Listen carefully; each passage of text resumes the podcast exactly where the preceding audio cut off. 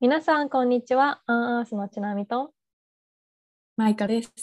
このチャンネルでは自分らしく生きるということをテーマに、社会、健康、人間関係などについて20代女子の2人が気ままに話していきます。はい、今回のテーマは新しい環境への対応の仕方です。はい。で、今回、えっと、マイカがアメリカに行ってから初の収録になるんですけど、まあ、3日目とかかななので、そうだね。そうだね4日か5日か。意外だったわ。から、えっと、その対応の仕方とか、まあ、新しい環境ってなんか難しいことも多いと思うんだけどどう2人が新しい環境に対応していくかっていうのについて話せていけたらなと思います。はい、って感じです。じゃあどう？実際なんか早速 うん、しない？なんだろう具体的になんかこういう対応が大変だったとかこういうことしたら楽になったっていうのある、うんそうだね。なんか大変だったって方に関しては、まだあんまり大変だったって感じたことがなくて、なんだろう。まあ、例えば、ちょっと具体的になっちゃうけど、時差ボケうんうんとかに関してはもう飛行機の中にいる時点からもう現地の時間に合わせてご飯食べたりとか生活したりとかしてたら意外と大丈夫だった。そう。でなんかあとが、まあ、こっちでの生活に関しても意外と大丈夫でなんかあ今日余裕あるから朝散歩しようとかもできるしストレスも今んとこはなんかほとんどないかな。うん。このホストファミリーとのなんだろう、打ち解け方とかも大丈夫だった？あうん。なんかめちゃめちゃ素敵なホストファミリーの方で。いいね。そうなんかワインとかあとなんだっけクリビッチみたいなゲームある？かな、あんま詳しくないんだけど。え、あれ？あの、ハリー・ポッターのやつ？かな。あクリッチじゃなくてなんかクリビッチみたいな。え、忘れちゃった。わかんなんか。ピンを動かす木の板を使うゲームなんだけど。あ,、あーはいはいはいはい。そうそう。なんかそれの木の板とかワインとかをなんか現地まで買いに行ってオーダーメイドしてなんか自分家の用のを買うみたいな。何そうすっごいねおしゃれな素敵なね、家族でしかもとても優しいいい家族に恵まれております。いいね。じゃあ今のところそんな、なんだ、苦労はないって感じかな？そうだね。でもなんかもしその新しい環境への適応の仕方みたいなとところで話すとしたら、なんかちょっと心がけてやってることがあってなんだろう自分の予定に自分を左右されるんじゃなくて自分が自分の予定の手綱をしっかり握ることがすごい大事だなって思っててなんかなんだ例えばまあ予定を前に話してたプランニングするっていうのとかもそうだしあとは何かななんか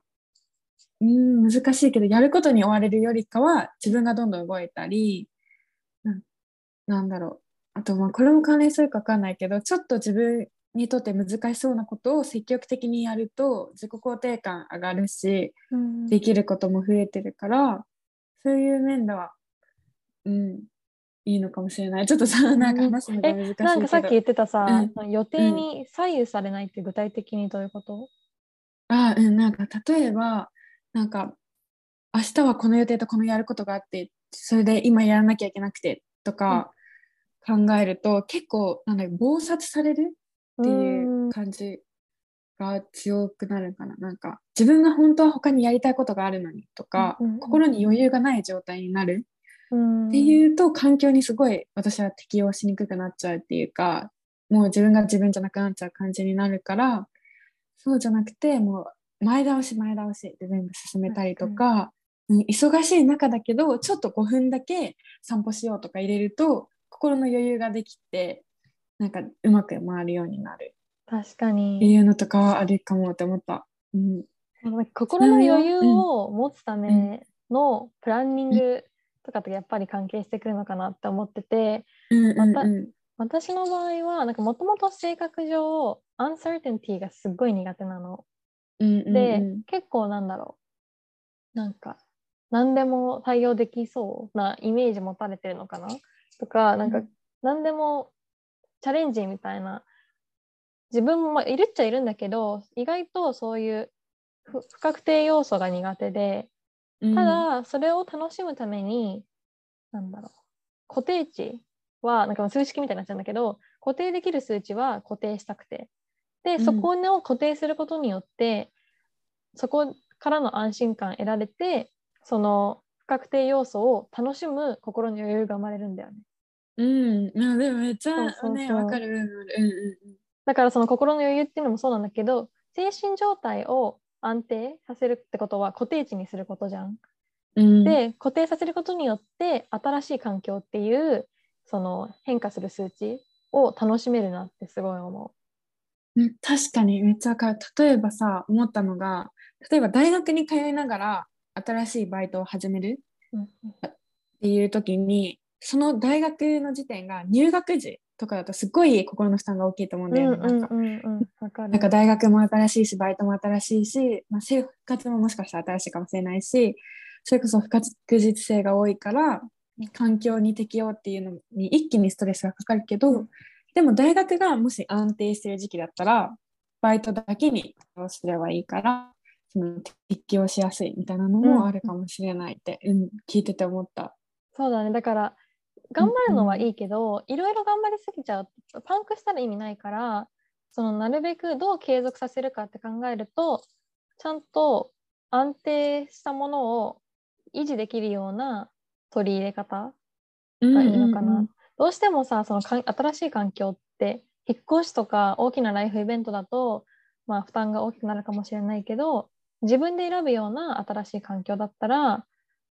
なんか、まあ、いいとこ取りではないけど少しずつ自分が取り組めるような導入の仕方をしたら気持ちも楽に生きれるのかなと思います。うん、確かに。なんかさ、私とちなみに、ちなみに覚えてる？なんか組織心理学っていう授業を取ってたたんだけど、ーやったやったやったよね。うんめっちゃ好きだった。まあね、なんか会社とか組織の中での心理の働き方みたいな授業なんだけど、小学部の授業で私たち経済だけど ちょっと 興味あるからね取受けたったっていうそうやつなんだけどそれでなんかそういう引っ越しとか大きいイベントの時とかはなんか自分ではそう感じてないかもしれないけどすっごい大きなストレスが実は体とか心にかかってるっていうのがあったから、まあ、新しい環境に適応する時はそういう自分にかかってる総合的なストレスについて考えて、まあ、時期をずらすとか不確実性を減らすとか工夫するといいのかもしれないって思いました。うん、いいね。そうだね。あとなんか書き出して、やっぱりか可視化させると、どれぐらいの割合でなんか変化があるのかとか分かるから、書き出すことはやっぱり分かりやすいかなと思います。うん、確かにあそれで言うとなんかアメリカ来てもめちゃめちゃなんだろうストレスが少ない理由の一つとして、毎日日記をちゃんと書けてるっていうのはあるかも。うんちゃんと言語化してね、自分の中でさ、毎日整理することによってなんかデトックスではないけど、なんて言うんだろうな。ああそうめっちゃわかる。となるよね。うんうんなるなるなる。ね。ねじゃあこれからも日記を続けて。頑張ります。はい。じゃあこんな感じで今回は終わろうかな。またうんなんかきっと新年度で新しい環境だったりが違うなんだろうライフステージに行く方も多いと思うんですけどなんか少しでも4月参考になったらいいなと思います。はい。ではまた次回お会いしましょう。バイバイ。バイバイ。